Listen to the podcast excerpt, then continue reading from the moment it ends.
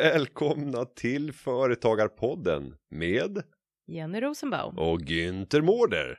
Ja, Mm. eh, som jag har längtat efter det här, nu är vi äntligen live. Men jag vill ju omedelbart kasta mig in och berätta vad är det här för någonting? Mm. Och då Företagarpodden handlar ju om dina frågor som företagare eller som framtida företagare.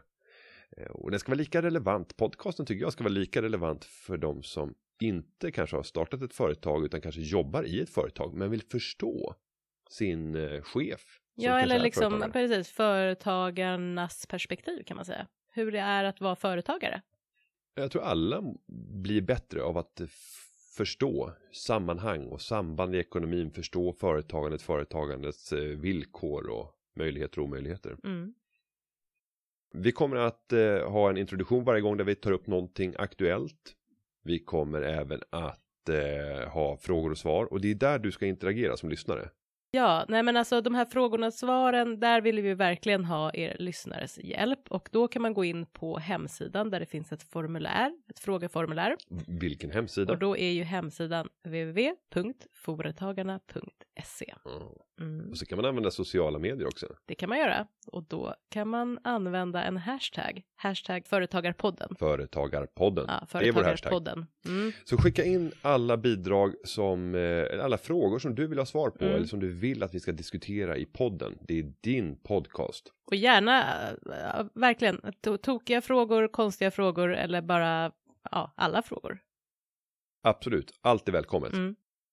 Och frågor och svar är ytterligare ett avsnitt, sen har vi ju gråzonen. Mm. Eh, det jobbiga avsnittet där vi kommer att diskutera eh, ibland olämpliga saker, ibland lagliga saker, ibland på gränsen till olagliga saker.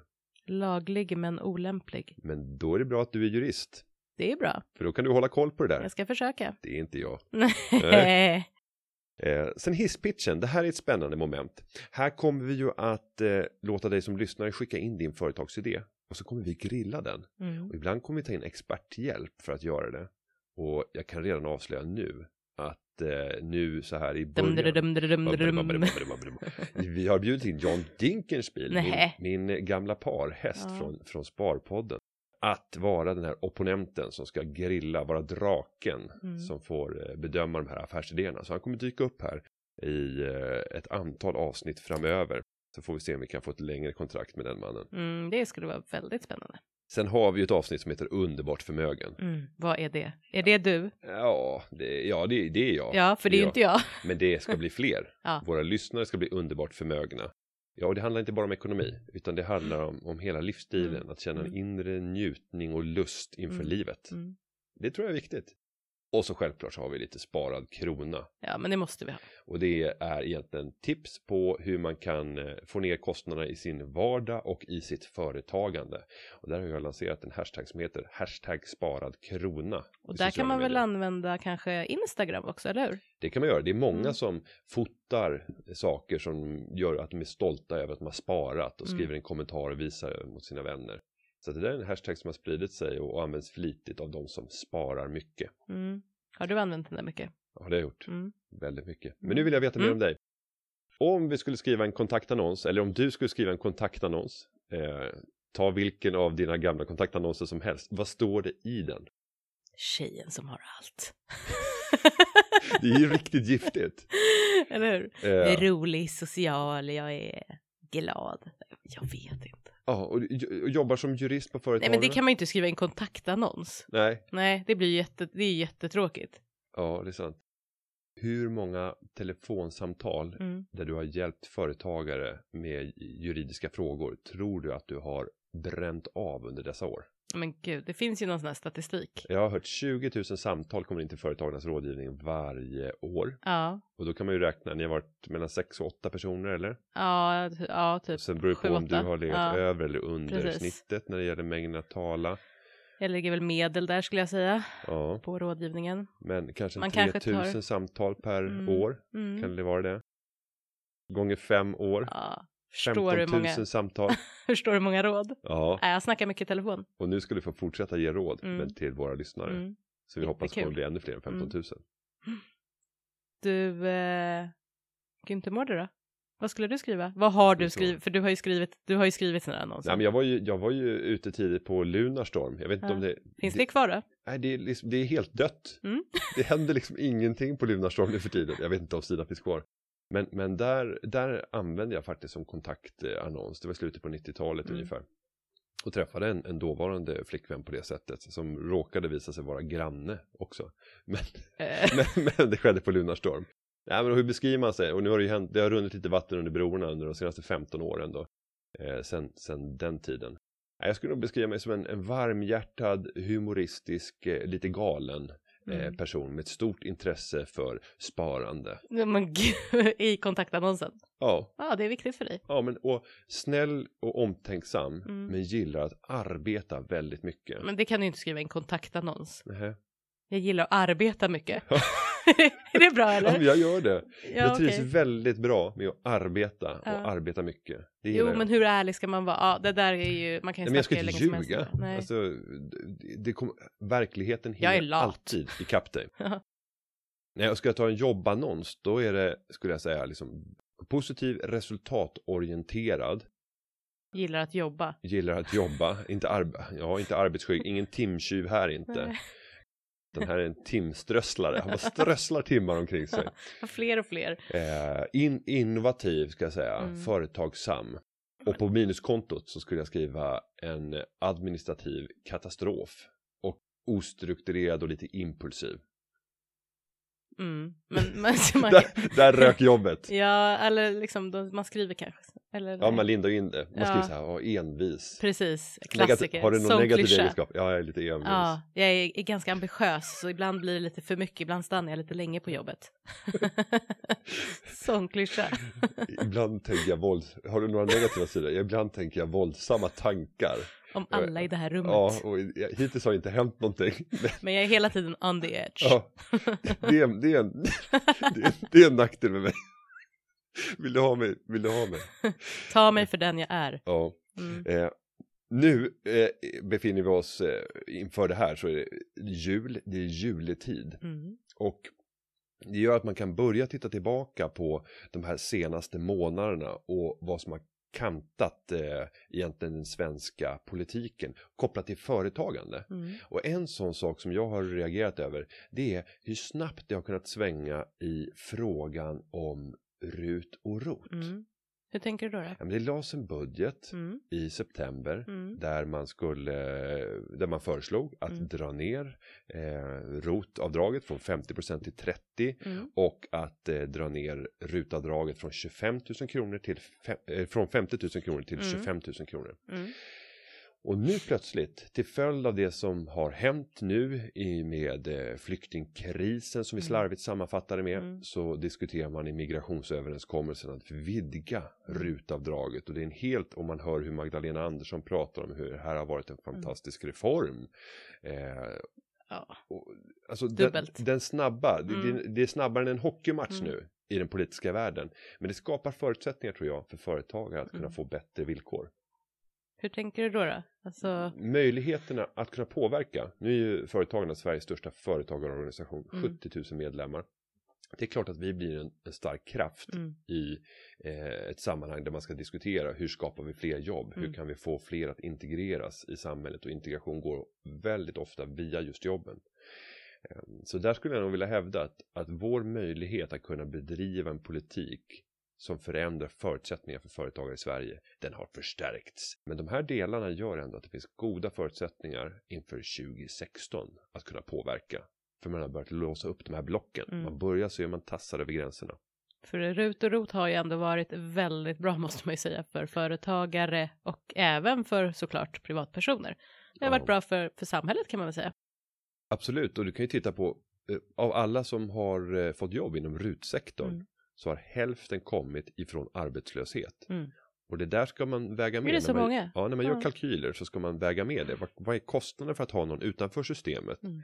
som plötsligt då kommer in i systemet och inte blir bidragsberoende utan genererar Mm. skatteintäkter. 32 000 jobb totalt har ROT och RUT skapat sedan införandet. Ja, det är, det är väldigt många jobb. Ja, och det, det är frågan, är det jobb som bara har kommit till? Jag vill ju tro De- att det, ja. de här fanns ju tidigare. Ja, det är klart de ju fanns. riktiga, riktiga svartjobb. Ja, det är riktiga svartjobb och de kommer ju komma tillbaka.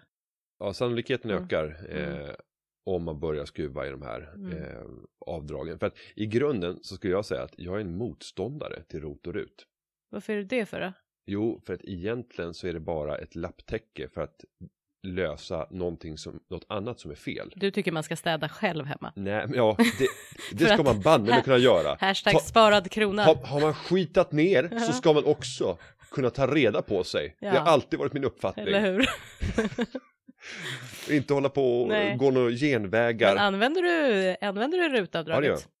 Men varför är du motståndare till RUT i så fall? Jo. Eftersom du själv använder det. Anledningen till att jag är motståndare till RUT är att man egentligen vill komma åt grundproblemet och det är att enkla tjänster som vi säljer till hushåll. Mm. är alldeles för hårt beskattade idag. Mm. Det gör det närmast omöjligt för en vanlig svensk att kunna köpa den typen av tjänster. Mm. Och då måste vi komma åt grundproblemet, inte lappa ihop det med olika typer av avdrag. Mm. Sen är det här ett bra, säga, under en övergångstid tills dess vi har ordnat systemet så kan vi ha rot och rutavdrag. Men i grunden så skulle jag vilja se att vi reformerade skattesystemet så att vi faktiskt hade råd. Eh, Mm. vanliga människor ska ha råd att köpa tjänster som gör att man kan fokusera på det man är bäst på.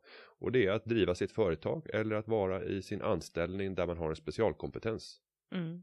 Ehm, det är mycket bättre för samhället. Komparativa fördelar.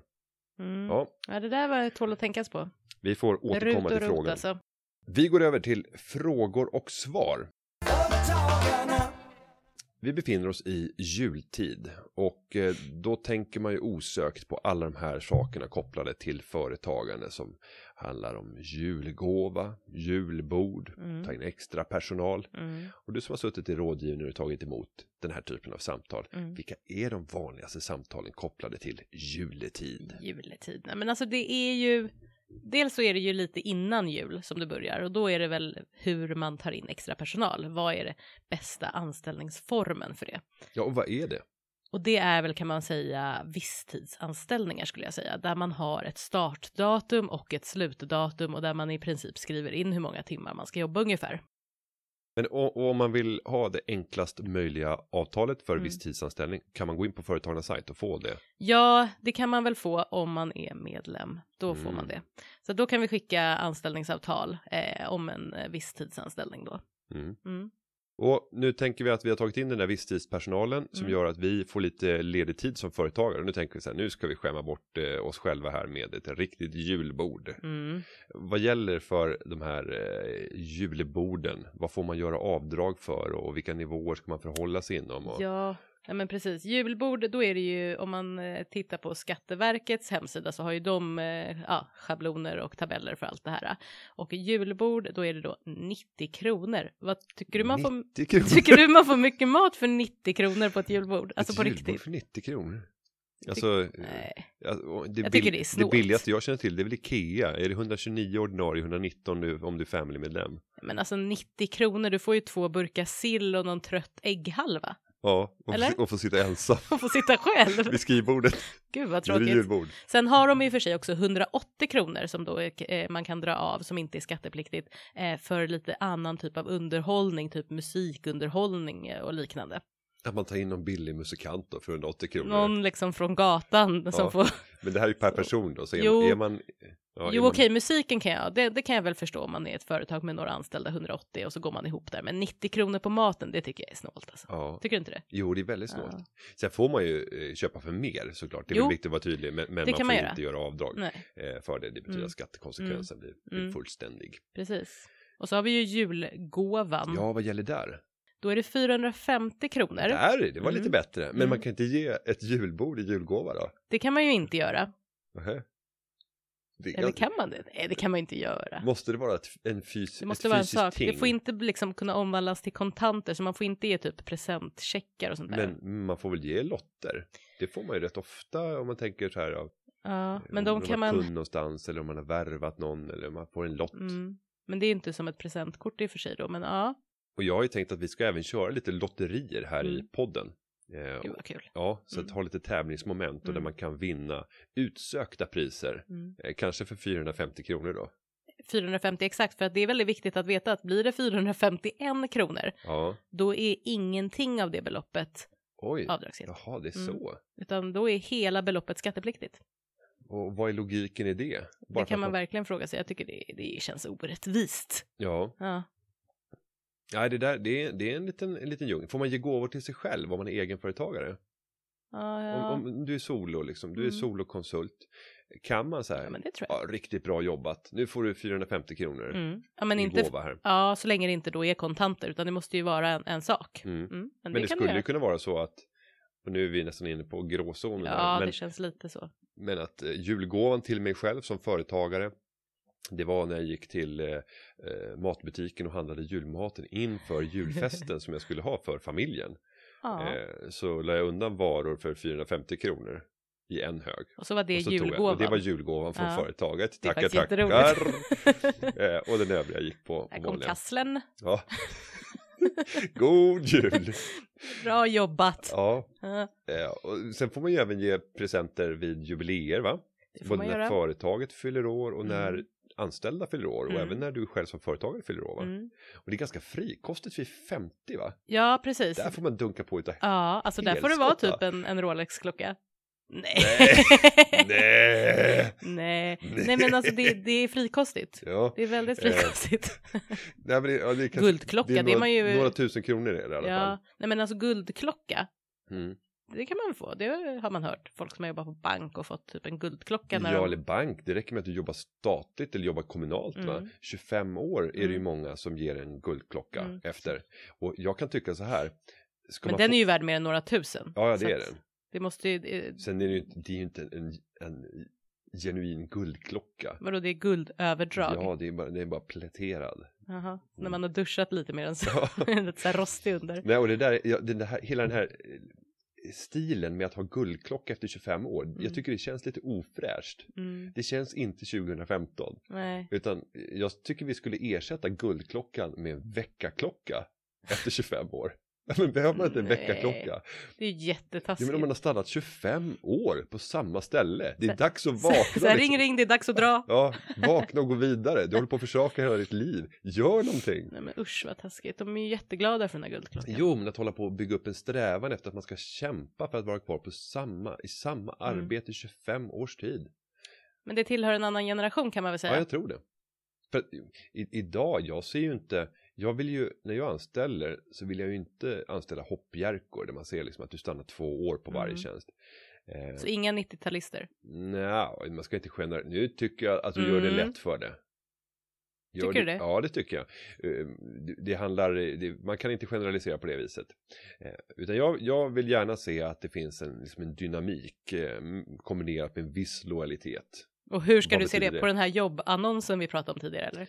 Ja, nej men Mm. det är ju bara att titta på CVt. Hur ser det ut? Hur länge har du stannat? Jag vill ju gärna se ungefär tre och ett halvt till fem år behövs det för att man ska kunna se de verkliga resultaten av dina Mm. insatser. Och, och, så att jag tycker att eh, just mer än tusen dagar måste du ha stannat i, i vart fall på jobben. Annars blir Jag det, gillar att du gör om till dagar just. Ja, men det blev tusen. Men, det blev så vad fint. konstigt. Ja. Ja.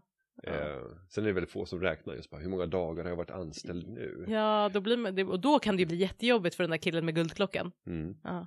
Men, men förväntar du dig en guldklocka här om, om eh, Om jag har stannat i 20 25 år. Ja, om 20 år vill jag ha en guldklocka. Ja, det är Mm. det du håller på och Ja, jobbar mot. nu. Jobbar in här, guldklockan. Mm.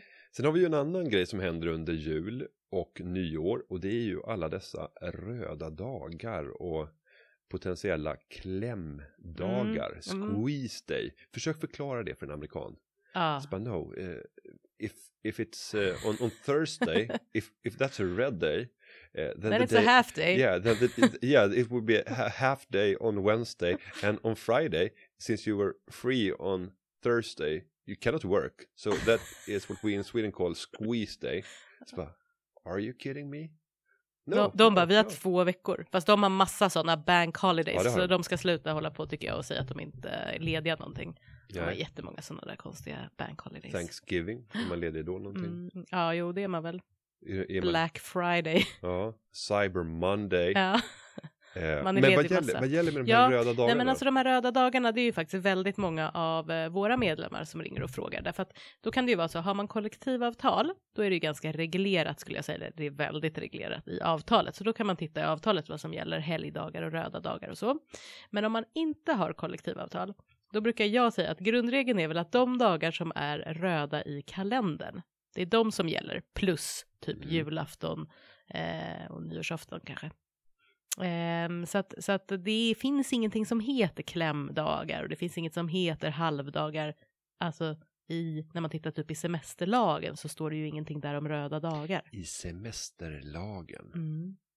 Den här, är, vad, vad är semesterlagen? Ja men semesterlagen reglerar ju så, som, som det låter allt Den reglerar har... semester. Ja, den reglerar semester. Ja. Hur man tjänar in semester, hur man räknar ut semester, när man får ta semester helt Och enkelt. förhållandet över till ett kollektivavtal kan kollektivavtalet dominera Ja. lagen. Den kan gå längre men inte kan, kortare. Nej, precis, den kan gå längre än, det kan ju vara mer förmånligt framförallt Mm. för arbetstagaren ehm, att ha kollektivavtal i vissa delar. Jag, jag var ju med om en resa i en, i en tidigare anställning. Jag jobbade på Nordnet på bank. Där vi gick från att ha, eh, inte ha kollektivavtal till att få kollektivavtal. Eh, ärligt talat så fick jag det sämre efter kollektivavtalet. Mm, men det är ju många som Ehm, får. För att jag fick eh, eh, en mindre flexibilitet eller en, en mindre grad av flexibilitet när det Mm. gäller min pension till Mm. exempel. Jag fick inte placera den lika fritt Nej, men precis. i enskilda aktier till exempel. Sen var det en annan sak eh, och det var ju att jag skulle då inte jobba lika mycket. Det var, Det var ju jättejobbigt för dig. fördel. Och jag älskar att jobba. Så det var så här, kommer, nu kommer du straffa mig med att jag inte ska få jobba. Och då var det så här, alltså om, om eh, 6 juni, vår Mm. nationaldag, Mm, infaller på en helg, mm. då ska man kompenseras med en annan ledig dag. Just det. Och bara herrejösses! Ja, det är väldigt detaljerat alltså. Varför det. ska man kompenseras för det? Så kommer det ju vara. Ska vi tänka så när det är jul också? Om julen infaller, om julafton är på en fredag, Mm. ja men då, ska är det ingen bra annan- jul Nej, för precis. arbetstagaren. Då ska de kompenseras för att Det brukar ju gå ett ut, men alltså det man ska säga också om röda dagar, det kan ju vara att så att det är någon som frågar, ja men om eh, någon eh, anställd är schemalagd en röd dag, mm, ska han få betalt då eller kan jag flytta, om man till exempel jobbar deltid, kan man flytta den dagen till en annan dag som man får jobba då? mm. Får man göra det? Nej. Nej, utan, man får göra det om det, om det sker på bådas frivillig... ja fast alltså har man ett schema då går man efter det, så att, men, men så att är det röd dag, ja men då får man ju betalt för den dagen, för man skulle ju faktiskt ha jobbat den dagen. Men man kan, Ja. inte, man kan inte flytta runt så kanske riktigt. Men är det fritt, alltså att man har, man jobbar olika varje vecka, då Mm. kan man ju här, bestämma själv. och, och här finns det lite skillnader då om man är visstidsanställd eller om man är fast anställd va? Nej, men kanske Ja. inte, på, inte på röda dagar Nej. just så, Nej, faktiskt. ett deltidsanställd på viss tid. Ja, men det kan det vara. Ja, och, och om man inte har Du kan ju definierat, vara om man inte definierat dagar. Du ska Mm. jobba 50 procent. Ja, men precis. Ja, Men ska du jobba Fritt spritt över veckan. Mm, då kan ju du som arbetsgivare säga att ja men eh, alltså man har, hur tänker du då? Man får inget schema alls eller? Nej, utan säga, under veckan du ska komma in, du, du ska lösa administrativa sysslor Mm. på mitt företag Mm, och du ska göra det på, inom ramen för en 50-procentig tjänst och du får utföra det när som helst under veckan. Mm. Och så råkar det vara en röd dag på Mm. måndagen. Då skulle jag säga som arbetsgivare faktiskt att ja fast eh, det var, då var det ju 50 de andra dagarna. Om man nu, för då finns det ju inget schema. Då kan man ju själv som arbetsgivare säga att ja men den där röda dagen, då kan du ju inte utföra de där sysslorna. Mm. Ja, du får ju gå in och göra dem också. Ja det kan man ju göra. Ja. Då vill man ha OB-tillägg. Det är en annan, Ja, eh, men OB, en annan fråga. OB-tillägg, det är ja, fast och där skulle jag vilja ställa en fråga. Visst måste det vara beordrat? För att, e- eller att det är inom ramen för en överenskommelse. Men när det gäller till exempel Mm. övertid och liknande. Mm. Att chefen måste ha kommit och beordrat dig om att göra det. Och du Ja, måste ha haft möjlighet Jag har ju haft vissa, vissa ärenden där det har varit så här, men jag har jobbat 5000 timmar övertid. Men vem har sagt det? Mm.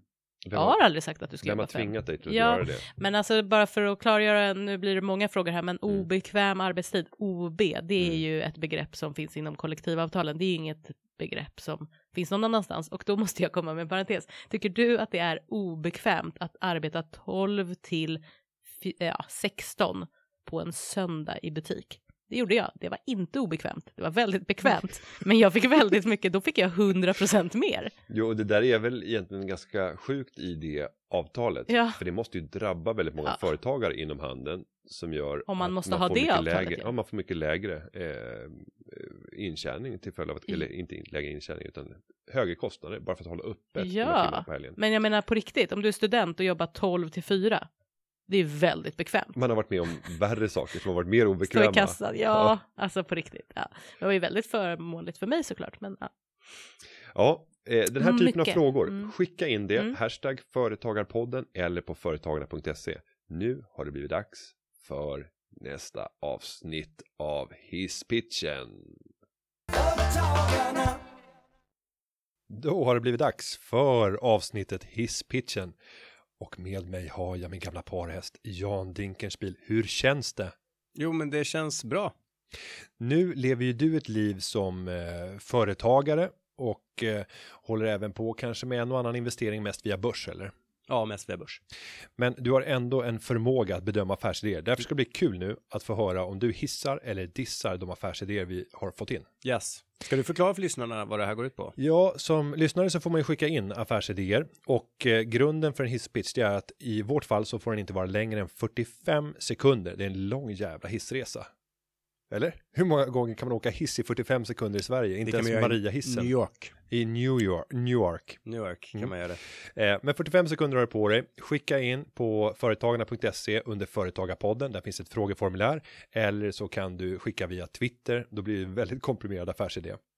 Eftersom du har hijackat mig in i den här sektionen på Mm. ditt, eh, din nya podd och eh, skrivit på Twitter att Jan kommer vara med regelbundet. Absolut. Eh, till mig sa du, kan vi inte gå och äta lunch och så kan du följa med till kontoret Så efteråt. kan du få se hur jag har det Ja, så kan du se hur det är på Oj, här har företagarna. vi en studio. Eh, så undrar jag också, är det ett seriöst inslag där vi ska verkligen utvärdera de här idéerna och försöka ge vägledning till eh, blivande entreprenörer eller ska vi mer ja, du förstår vad jag menar? Ja, Är det Ja, en men- jargongigt inslag eller är det ett praktiskt Ja, inslag? men jag tror både och. Att kunna bjuda på lite insikter, lite förståelse för eh, vad ligger i de här affärsidéerna, vad kan jag lära mig? Även om jag inte har tänkt att starta just det här företaget så vill jag ändå ha med mig någonting att tänka på. Så att prata i lite bredare termer och utvärdera affärsidéerna utifrån en, en intjäningsmöjlighet, en möjlighet att kunna överleva, vad finns det för potential, bedöma marknad, kunna få in det där kritiska tänket som man ofta använder när man löser case. När man sitter i så här casebaserade intervjuer och, sö- och kanske söker jobb till managementkonsultfirmor och liknande. Då kan man ju få en fråga. Är det lönsamt att starta ett café i centrala Paris? Mm. Och så ska du resonera. Mm. Och komma fram till ja eller nej. Mm. Men det är inte ja eller nej som är det intressanta utan resonemanget fram dit. Så att jag har inte förväntan att du ska komma med det ultimata jaet eller nejet utan det är resonemanget Oj. vi vill åt. Tack för det, tack för förtroendet. Ska vi testa? Det gör vi, En affärsidé. Den här kommer från Heidi Klingsman. spännande. Hälsokit för hypokondriker heter den. Den tekniska utvecklingen möjliggör idag att göra många hälsotester själv. Ja. Utrustningen är ofta enkel och relativt billig. Därtill är det enkelt att programmera programvara. Är det så undrar jag då direkt. Ja, jag tror hårdvaran för att göra tester är billigt. Ja, men gör man mycket hälsotester i egen regi?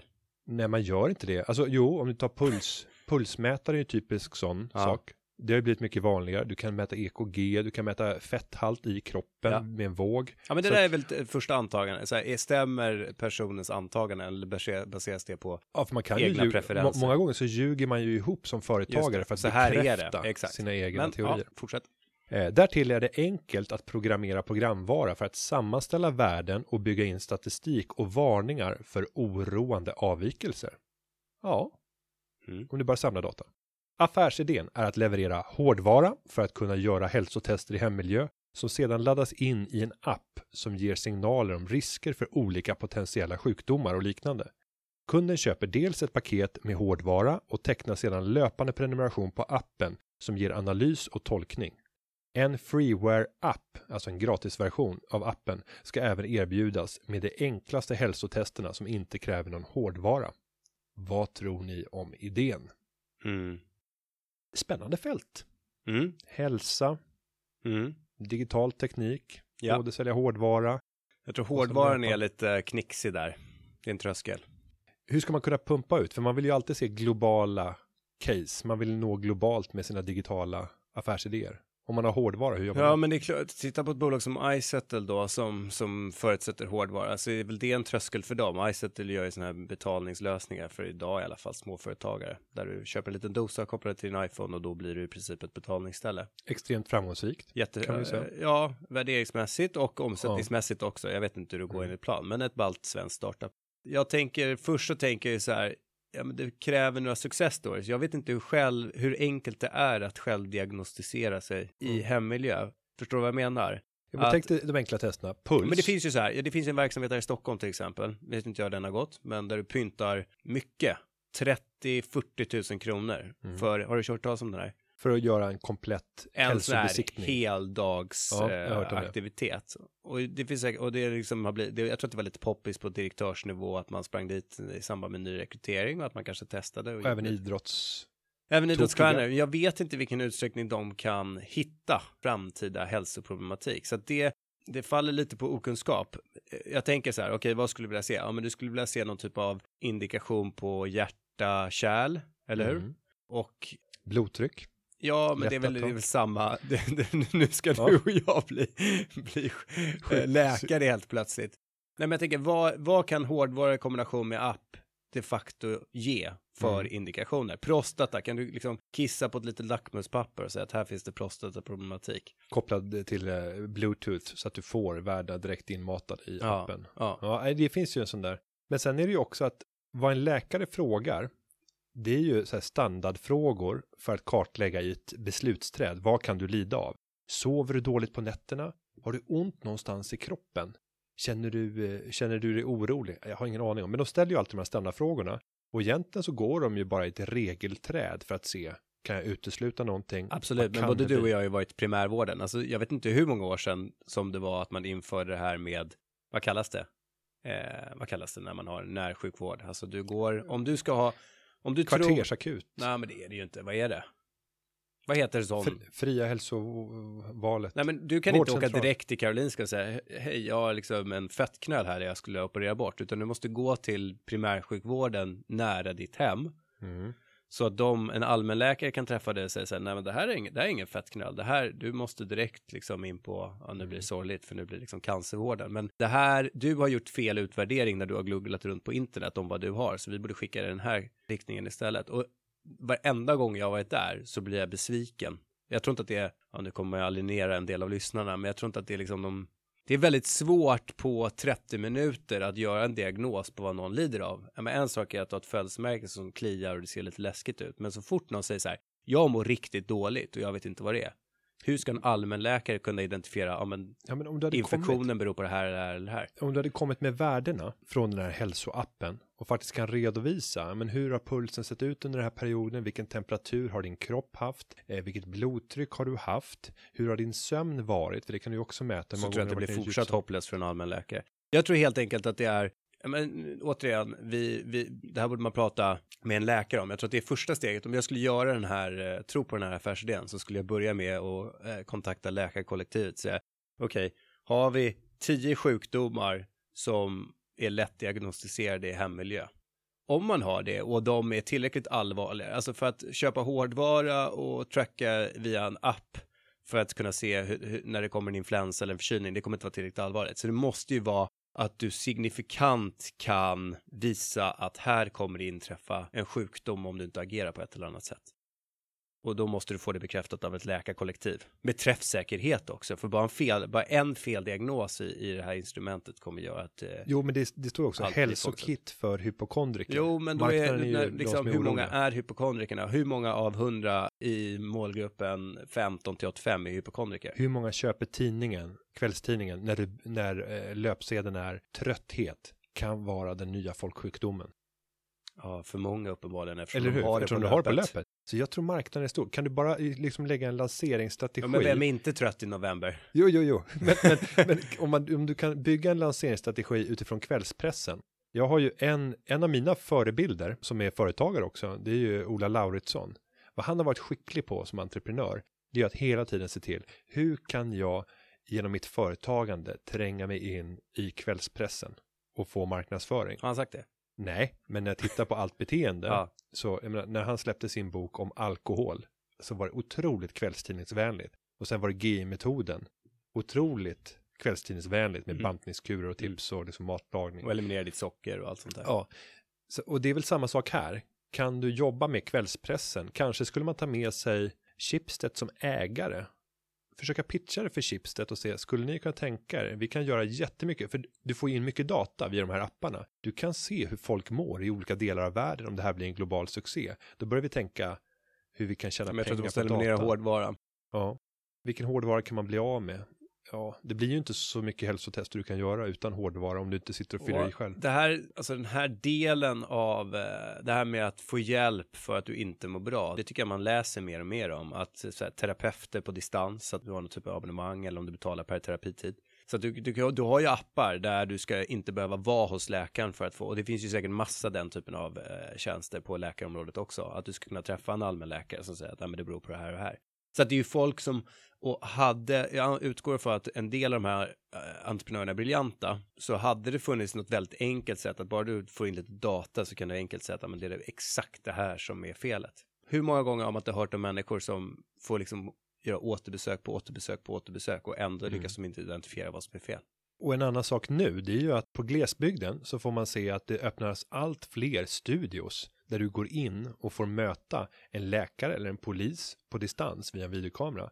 Det är kanske där den här företagaren Heidi borde börja. Kan man slå sig in på den marknaden och nå det professionella? För då är det mycket mer komplicerad hårdvara du kan ha i det rummet när läkaren är på distans via en kamera. Men jag tänker mig att det är samma typ av behov för att kunna få mätvärden där. Verkligen att gå in på domäner som man inte behärskar. Men jag har alltid varit eh, ganska trött. Alltså jag, Ja, jag, jag min kost, min kost, jag upplever att min kost gör mig trött. Och sen har jag aldrig orkat vara tillräckligt disciplinerad över en längre period för att ändra hur jag äter för att bli pigg. Och det här upplever jag att det här är liksom, det här kan man sitta på hur många middagar som helst och diskutera att, ja men så eliminerade jag det där, min kost och mycket bättre. Det här är verkligen någonting som, som folk tycker är kul att prata om, därför att alla vill må bra, alla vill vara pigga. Och då tror jag också att om du utsätter dig själv för fel kost så börjar liksom blodet, det börjar hända saker i blodet. Jag tror till och med liksom, då börjar ditt immunförsvar börja jobba extra. Du tittar på mig som att, har du någon aning om vad du snackar om? Ja, vad, vad kommer allt det här ifrån? Det finns något som läkarkollektivet inte erkänner som heter candida. Som är någon typ av överexploatering av jäst i kroppen. Så att det är liksom, det är kolhydratvärden, att eh, överkonsumtion av socker och jäst och eh, alkohol och det är väl socker och jäst i sånt. Mjölkprodukter? Ja, säkert, säkert. Jag vet inte tillräckligt mycket, men det här gör väldigt många. Och när man läser de här symptomen som finns på nätet, när folk skriver om det här och hur de mår efter, att de, då känner jag igen mig väldigt mycket i det. Så att jag tog bort under en begränsad tidsperiod, tog jag bort typ laktos och kolhydrater och allt sånt där ur min kropp och då mådde jag alltså sjukt mycket bättre. Varför har du inte fortsatt? Därför att jag tänker på mat, jag känner mig som en anorektiker som inte kan tänka på något annat än mat. Helt, Ja. Alltså du sitter och äter sallad och tonfisk och du, du är hungrig. Men du mår Sen blir det en, jättebra. sen är det en övergångsperiod. Mm. Ja, men alltså vakna, från att vara trött när jag vaknar eh, kvart över sju, så vaknade jag klockan sex och var så här, kul att gå upp i sängen. Och jag var pigg på kvällarna och allting. Så det var en dramatisk skillnad.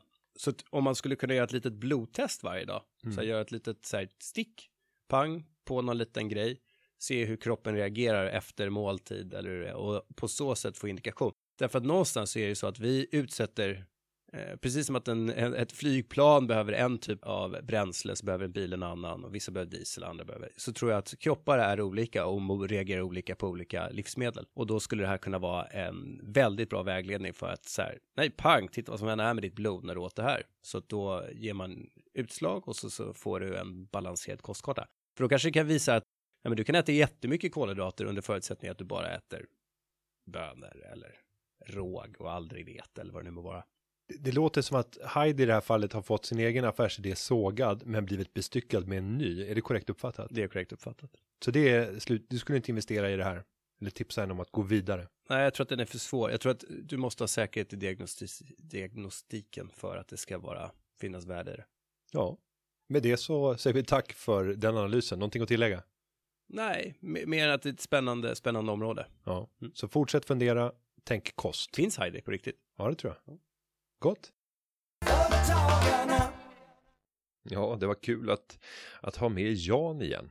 Nu ska vi alldeles strax tillbaka till Jenny, men innan dess så ska jag faktiskt berätta bakgrunden till namnet på den här podcasten. Eh, Företagarpodden, vi var faktiskt inte först med det namnet utan det var Sparbanken i Tanum. Eh, De släppte ett eh, drygt tiotal avsnitt 2014 innan de bestämde sig för att ha ett, ett uppehåll. Det handlade om, om företag och, och de ville få fler framgångsrika företagare. Så syftet var ungefär detsamma som, som vi hade.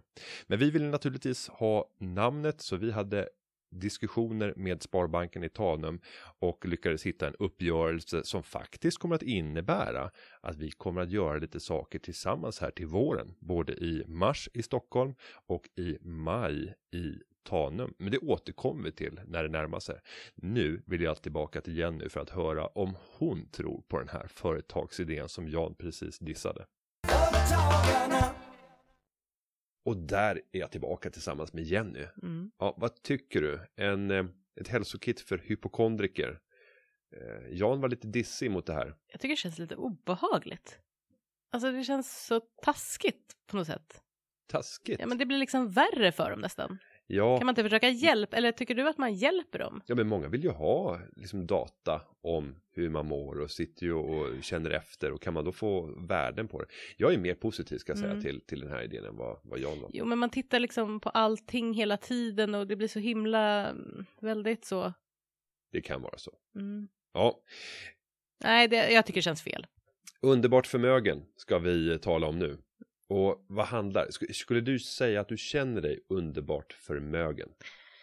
Alltså då, då tänker jag ju liksom vad betyder förmögen? Om, Mm. om det handlar om pengar så är jag faktiskt inte underbart förmögen. Ja, och måste det handla om pengar? Alltså jag tänker att när man pratar med dig, Då, då gör det då det. handlar det om pengar. Är jag så Nej, men- enkel? Ja, du är en enkel man, eller Ja. verkar vara. Nej, men förmögen för mig, det handlar om så mycket mer. Det handlar om att ha hälsan i behåll, om att känna lycka när man vaknar. Att ha samma känsla på söndag kväll som man har på fredag eftermiddag. Jag tror det är väldigt få som har det. Jaha, Fast de är förmögna med allt det där du pratar om. Okej. För det är jättejobbigt Vad- på söndag kväll. Nej, jag tycker inte det. Tycker Utan inte då det? är jag laddad. Och, och, Då vill du jobba. Ja, då ska Mm. man, en ny vecka stå för dörren. Alltså söndagsångest, om man känner söndagsångest Mm. då ska man verkligen ta sig en funderare tror jag. Gör jag rätt grejer i livet? Vet du vad jag tycker du ska bli? Nej. Life coach. Är det så? Det hade varit så roligt. Så här, jag, jag mår lite dåligt Günther. Jag tycker söndagar är så jobbigt. Du, nu får du ta dig i kragen. Söndagar! Det är en fantastisk dag för då innebär det att vi har fem härliga Ja. arbetsdagar som står för dörren där vi kan Ja. gå ut och producera värden, Sluta. fakturera och skapa Ja. nytta, välstånd i Sverige, Jobba, jobba, jobba, jobba, jobba. Ja, Ja. Eh, ja men förmögen för mig handlar om, om de delarna och framförallt frihet. Frihet och förmögenhet är synonymer för mig. Mm. För att förmögen handlar om att ha friheter att själv kunna styra över sitt liv. Men tror du att man är lyckligare om man är förmögen? Ja, Ja, du Tror tror det. Mm. absolut.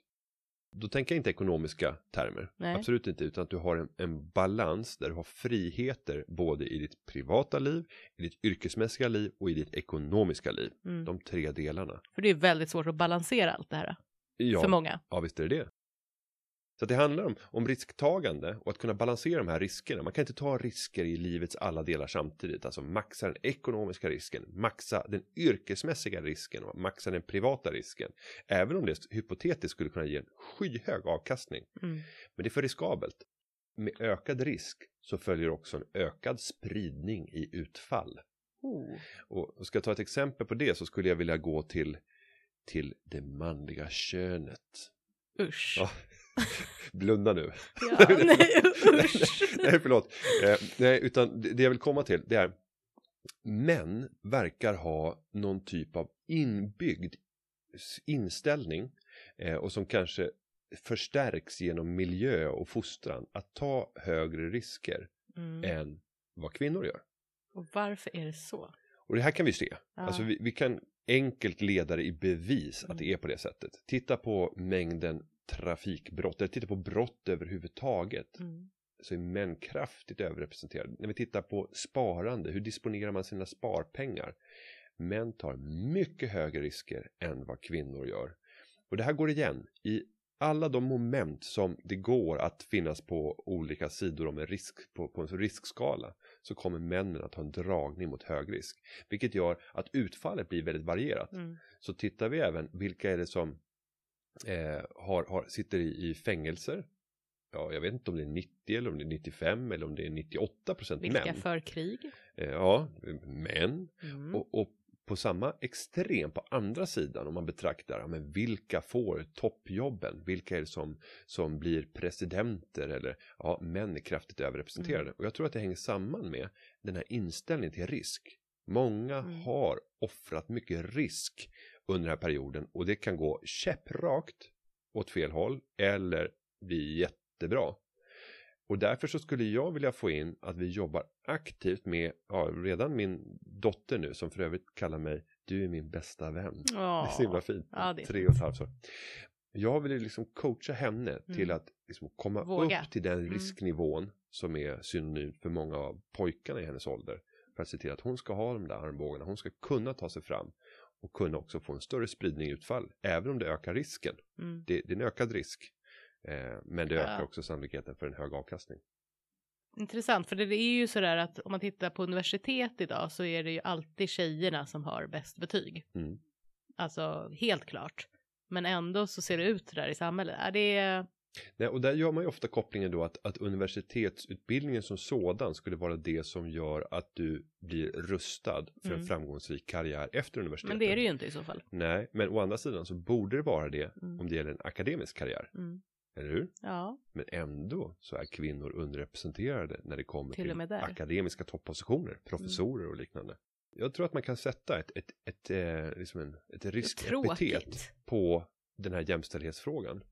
Eh, Och att vi måste börja fundera över hur jobbar vi med risker? Hur kan vi stävja de skillnader som idag finns i samhället när det gäller risktagande? Underbart förmögen pratar vi om nu. ja, det känns som vi glider ifrån lite. Ja, Mm. men vi kommer att fortsätta ta upp eh, Mm. spartips, investeringstips och liknande framöver. Lite när det gäller. deppigt det där du pratar om nu. Jag blev lite deppig nästan. Ja, men om vi ska avsluta med någonting positivt Ja, där när det gäller Ja. underbart rik, då är det vad du ska göra, det är att se till att få ner dina levnadsomkostnader i livet. Mm. Ju lägre levnadsomkostnader, desto högre grad av frihet har du i ditt yrkesliv och i ditt privata liv. För om du inte behöver lika mycket pengar, då kommer du kunna fatta många fler beslut. Antalet beslut som finns för dina, framför dina fötter kommer att växa exponentiellt ju mer pengar du, eller ju mindre pengar du konsumerar. Eh, eftersom du då har fler valmöjligheter framöver.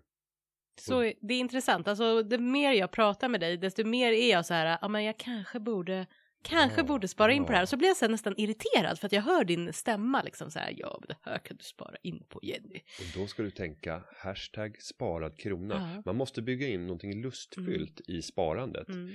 Och om vi tittar på företagare, det är faktiskt få företagare som har blivit riktigt framgångsrika och samtidigt varit mycket slösaktiga. Mm. Har du något exempel på någon som har varit, Ja, men Donald Trump, han, han alltså, är ju aktuell. alltså och han känns som en låtsasfigur. Ja, men, och, och, och faktum är att vi betraktar honom som en framgångsrik Mm. företagare.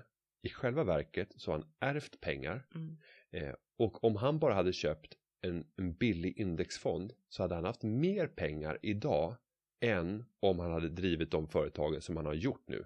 För att det har gått så dåligt för många eller? Ja, för det hade varit Mm. mycket bättre. Om han hade köpt en indexfond samma dag som han fick ta över Mm. arvet så köpte han bara en indexfond så hade han haft mer pengar idag än vad han har haft till följd av sitt företagande. Så han är egentligen en urusel företagare Mm. utöver att han är en skrämmande presidentkandidat. Och Och, jättekonstigt så, hår. och, och förmodligen slösaktig. Och jättekonstigt hår. Han borde framförallt ha lagt ner några kronor till på sitt hår. Jag, jag tycker det är lite billigt att, att hoppa på utseende. jag tycker inte...